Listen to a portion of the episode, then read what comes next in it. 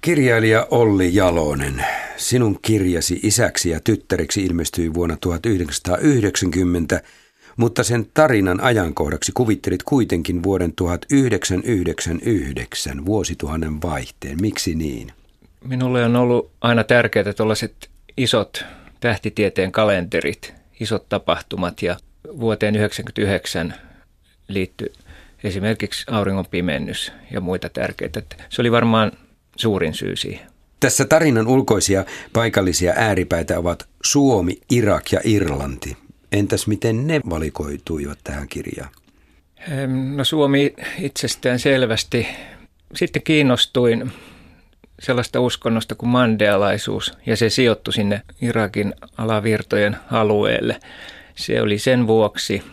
Irlanti taas sen vuoksi, että, että se oli tuttu. Olimme asuneet siellä ja siitä oli hyviä henkilökohtaisia muistoja. Riitta Jalonen, toinen keskustelija täällä studiossa, kirjailija itsekin. Sä olet ilmeisesti ensimmäinen hovilukija tai läpilukija Ollin teksteille. Millä tavalla luit ensimmäisiä Ollin tekstejä tästä kirjasta?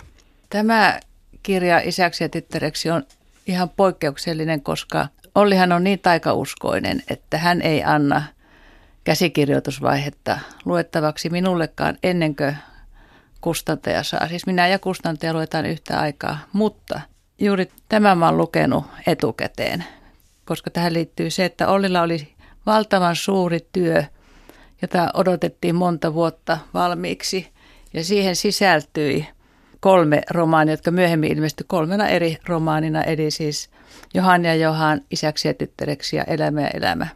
Ja se oli valtavan korkea pino, jonka mä sain sitten työpöydälle. Silloin Olli halusi, että mä luen. Ja mä luin ja luin ja tihrustin ja päänsärkyisenä. Ja kun mä lopetin sen muutaman päivän jälkeen, mä sanoin, että tätä ei Suomessa ymmärrä kuin neljä uskontotieteen professoria.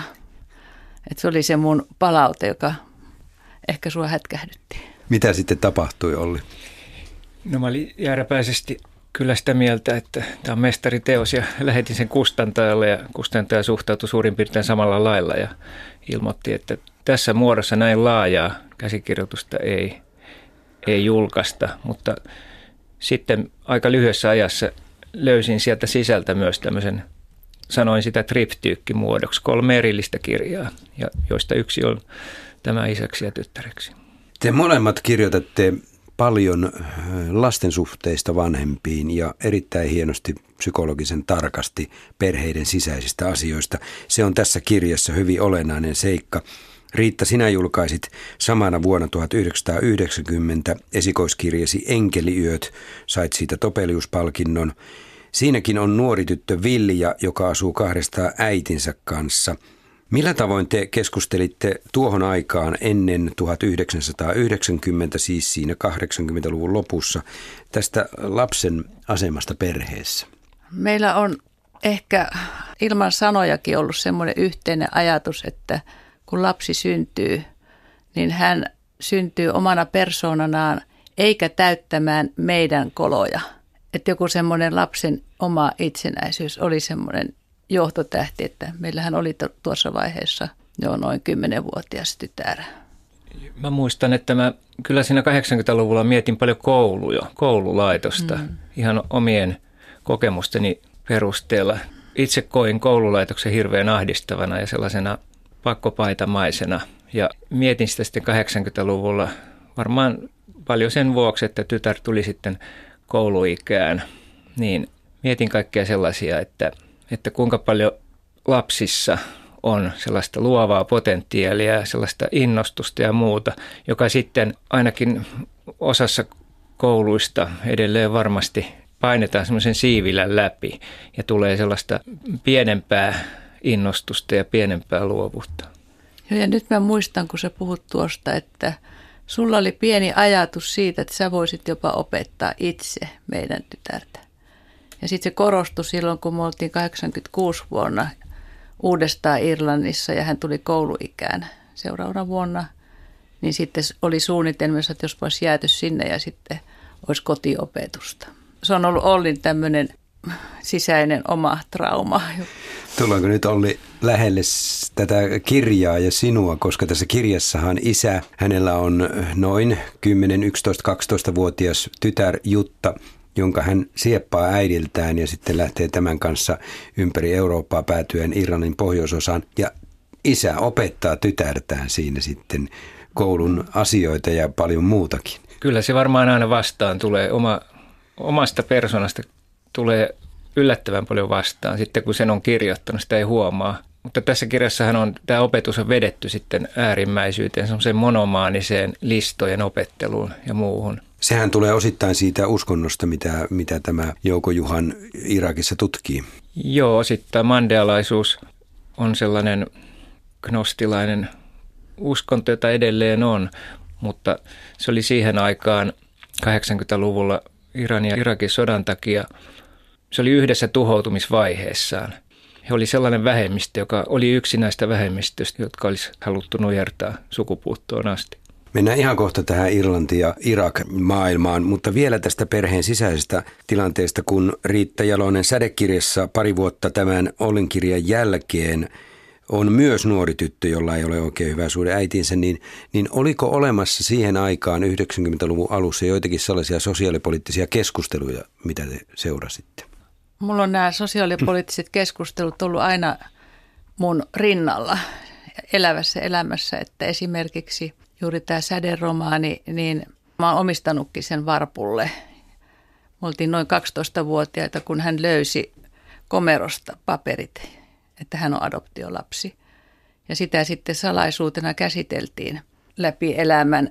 Ja mä ajattelisin niin, että siihen aikaan adoptiot ja sijaislapset oli piilossa olevia asioita. Et musta tuntuu, että nykyään nämä tämmöiset tapunomaiset tulevat esille paremmin. Koska esimerkiksi tämän ystäväni kanssa me pidettiin se asia salassa hänen adoptioäidiltään, vaikka tiedettiin, että aikamoista pokkaa on pikkutytöillä ollut sen salaisuuden varjelemisessa. Ja, ja sitten aikanaan kaivettiin niitä tietoja taustasta. Ja sitten mulla on ihan rinnallani kasvanut pikkupoika, veli tai veljeksi voin sanoa häntä, niin oli meidän perheessä vuosia. Eli tavallaan se yhteiskunnallinen rakennelma on ollut mun kokemuksessa ihan rinnalla sydämen päällä, että se aineisto, mitä mä oon sitten kirjoissani käyttänyt, niin on sisältäpäin, että ei ole tarvinnut lukea raportteja. Joo, en mäkään ole varmaan lukenut mitään erityistietoa alueesta. Enkä pysty edes muistamaan, että oliko se mitenkään suuresti semmoinen agendalla tai yhteiskunnassa keskustelussa oleva aihepiiri siihen aikaan. Irak oli silloin aivan toisenlainen kuin paljon paljon myöhemmin. Saddam Hussein oli noussut valtaan ja Irakin vaikutus Euroopan asioihin ei ollut ollenkaan sitä luokkaa, mitä se nykyään on.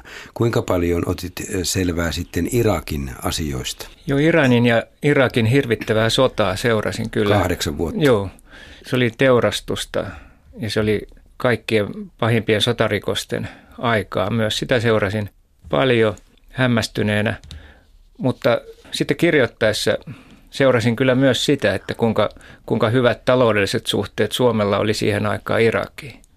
Että siinä oli semmoinen, myös semmoinen kääntöpuoli, diktatuurin taloudellinen hyötykäyttö. No entä sitten Irlanti? Te asuitte Irlannissa jonkin aikaa ja teitte sieltä matkakirjankin. Minkälaisiin väkivaltaisuuksiin törmäsitte 80-luvulla Irlannissa? Joo, ihan arkipäivää oli, koska pankissa asioitiin, niin esimerkiksi kun meni Bank of Irelandiin, niin siihen tottu, ensiksi hätkähti, että siinä on vartijat pyssyn kanssa ovella. Sitten siitä tuli arkipäivää. Me oltiin niin 79-80 ja asuttiin Dublinin pohjoispuolella paritalossa. Tutustuttiin tietysti naapureihin. Ja hyvin pian sen jälkeen, kun me lähdettiin sieltä, niin tämä meidän naapurin mies oli kidnappattu, koska hänellä oli avaimia tärkeisiin paikkoihin, missä oli rahaa. Ja me sitten mentiin 86 tervehtimään heitä uudestaan, niin hän oli muuttunut mies. Se oli hyvin väkivaltainen kokemus. Eli se rahan hankinta väkivallan kautta tuli ihan vierelle tuttuun ihmiseen. Se tuntui tosi pahalta. Väkivallan näki televisiosta joka päivä. televisio-uutisista, että sitä ei Suomen televisiossa ja täältä hahmottanut. Että siellä se tuli aina mitä on tapahtunut Pohjois-Irlannin puolella. Mehän asuttiin tasavallan puolella kuitenkin rauhassa. Joo, mulla oli semmoinen kokemus, että mä olin vuonna 1973 olin ensimmäisen kerran Irlannin saarella ja menin silloin Pohjois-Irlantiin Larnen lauttasatama kaupunkiin Skotlannin kautta. Ja siellä oli ihan täys sotatila tai, no siellä kuului ammuskelua joka paikassa ja kaikki julkisten paikkojen ovet, ikkunat oli suljettu ja siellä tuli hyvin pelottava olo. Ja sen jälkeen sitten myöhemmin, kun, sitten kun me asuttiin koko perhe tasavallan puolella etelässä, niin siellä oli mulla koko ajan semmoinen turvallinen olo. Vaikka siellä arjessa jotakin tapahtukin, mutta Irlannin tasavallan puolella tapahtumat oli sitä, että siellä rahoitettiin terrorismia pohjoisessa ja pyrittiin minimoimaan vaikutukset Irlannin tasavallassa asuviin ihmisiin. Se oli semmoista taloudellista toimintaa. Olihan silloin 86 vuonna meillä oli oma auto, jolla ajettiin Suomesta. Ja me lähdettiin sitten lapsi takapenkillä ajelemaan rajan pintaan tarkoituksena mennä pohjoisen puolelle, niin ihan siinä rajan lähellä, niin kyllä meidän auto lähdettiin seuraamaan ja sitten mäkin sanoin, että ei mennäkään. Joo, se johtui ihan siitä, että silloin oli Suomen maatunnus SF ja sen on Sinn Feinin tunnus. Niin, se herätti siis huomiota. Että suomalaisia autoja oli niin vähän Irlannissa liikkuu. Minkälaisen painin kävit itsesi kanssa, koska tämä väkivaltaisuus ei kovin selkeästi ole tässä kirjassa. Se on siellä läsnä kyllä, siellä on katuesteitä, tarkistuksia ja siellä on, saattaa olla talojen sisällä semmoinen eristetty, turvattu huone iskujen vuoksi, mutta pieni tyttö Jutta ei sitä suoraan koe eikä perheen isäkään, niin, niin miksi karsit sen niin vähäiseksi kuitenkin tässä? No se oli oikeastaan semmoinen projisoitu tulevaisuuden kuva, että koska nämä väkivaltaisuudet 70-luvulta aste asteelta väheni ja kun mä kirjoitin tätä 80-luvun puolivälin maista ja siitä eteenpäin ja sijoitin sen vuoteen 99, niin mun täytyy miettiä sitten sellainen tulevaisuuden kuva, mitä sitten 99 olisi. Ja olin ajatellut silloin, että se olisi tämmöinen jäätynyt konflikti, jossa on edelleen hyvin tarkkaa valvontaa, mutta hyvin vähän sellaista äkillistä iskutoimintaa. Mennään takaisin sitten tänne perheen sisälle. Miksi juuri valitsit isän tällaiseen tekoon, että isä kaappaa tyttärensä? Se varmaan johtui siitä, että, että tässä näkökulma henkilö tai päähenkilö on, on niin ehdottomasti tämä mies, Jouko Johan, liittyen siihen tavallaan siihen käsikirjoituskokonaisuuteen.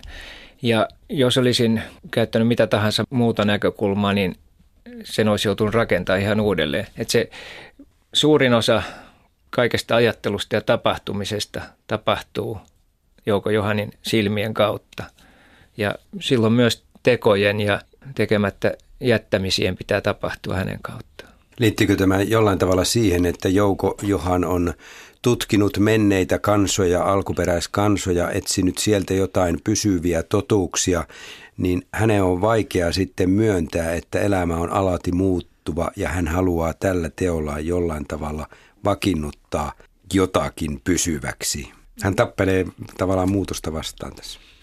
Joo, hän tappelee varmasti idealistina sellaista latistamista vastaan, jonka hän kokee niin. Ja kyllä mä luulen, että tässä kohtaa on hyvin paljon ollut myös sitä ajan vaikutusta siihen kirjoittamisen lajiin tai laatuun, koska 80-lukuhan oli sellaista, 80-luvun loppu enemmenevässä määrin oli sellaista yksilön korostamisen ja oman hyödyn korostamisen aikaa. Ja sitten se vanha yhteisen hyvän ajatus alettiin murtaa siinä kohtaa. Ja Jouko Juhan on aivan selvästi siinä, siinä vanhassa yhteisen hyvän solidaarisuuden ajassa mukana. Ja hän ei, ei voi hyväksyä sitä, että hänen tyttärensä joutuu siihen semmoiseen materiaalisen keräämisen, omaisuuden kartuttamisen valtapiiriin. Kyllä minulle tuli lukiessa semmoinen olo, että tässä isäksi ja tyttäreksi romaanissa nimenomaan on sellainen asetelma, että menestyvä nousukausi 80-luvun lopussa oli, oli jo takana tai ei vielä väistymässä, mutta nousukausi on meneillään ja siinä on suuri vaara, että lapset jäävät ikään kuin jalkoihin ja, ja vanhemmat keskittyvät vain siihen, että se, he, he saavuttavat elintasoa ja keräävät sitä itselleen. Mutta oliko sinulla huoli näistä lasten tulevaisuudesta, kun kaikki vaan haluavat tätä menestystä ja taloudellista hyvinvointia? Ei varmaan tietoisesti, mutta tuollainen aikakausi ei voi olla vaikuttamatta. Että kyllä sen pystyy näin neljännesvuosisadan sata myöhemminkin muistamaan, että siitä ajasta jotkut piirteet aiheutti kyllä sellaisia väristyksiä itsessä, että kaikki ei mene nyt hyvään suuntaan. En varmasti ajatellut sitä noin pitkälle, että, että mitä tämä vaikuttaa sitten seuraaviin sukupolviin, mutta siellä alla, miettimisen allahan se on täytynyt olla. Tässä on mielenkiintoista pohdintaa lasten kasvatuksesta tässä kirjassa isäksi ja tyttäreksi, koska siinä esimerkiksi päähenkilö miettii, että valinta on tehtävä sen mukaan, mikä on hyvin ja mikä on oikein, eivätkä ne ole samaa, mutta niistä on valittava. Avaa vähän tätä, Olli Jalonen. Joo, useinhan on niin, että teko, minkä yksilö tekee ja minkä hän kokee, että tämä on hyvä, niin se ei välttämättä ole sitten kuitenkaan laajemmin hyvä. Että siinä, on, siinä on usein sellaisia ristiriitoja tulee, että jos otetaan tämän päähenkilön suuri monomaninen idealismi, niin kyllä hyvillä aatteilla on usein ollut sellaisia vakavia seurauksia, että ne on päättynyt tuhoon. Niin, tässä mennään tavallaan järjen kautta koko ajan. Isä yrittää järkeillä, mikä on lapselle hyvää ja parasta, missä on tunne isän ja tyttären välillä. Sanonko mä tähän? Mä ajattelisin niin, että se isän syvä tunne on niin kuin suhteessa siihen itseensä ja sitä kautta se ikään kuin itsensä pelastaa, pelastaakseen tyttärensä, että ne on kietoutuneet sen isän mielikuvissa kuitenkin yhteen tässä romaanissa. Ja hän on pelastaja. Kyllä, hyvään pyritään, mutta mm. tiellä voi olla vastassa mitä tahansa. Ja, Harhaan mennä. Ja hänen ajattelunsa ja idealismissa, sehän on selvästi tämmöistä nyrjähtänyttä, listojen opettelua, historian, tähtitieteen keskenään nitomista – mutta onko se välttämättä yhtään nyrjähtäneempää kuin vaikka joku kiihkomielinen uskonnollinen tai poliittinen opetus samantyyppisesti?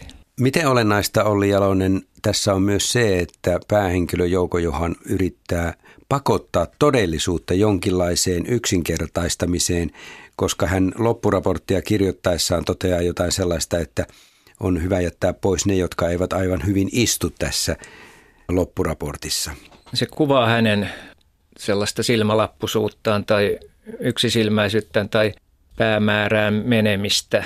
Se taas, että hän jättää loppuraportista pois, niin mä luulen, että se on siihen syntynyt enemmän semmoisena ironiana myös siihen aikaan ja ehkä sen ajan osaan yhteiskuntatieteistä tutkimusta myös, että jos ei jotkut tulokset ihan hyvin sovi yhteen, niin on parempi jättää pois, että saadaan vain kaunis raportti.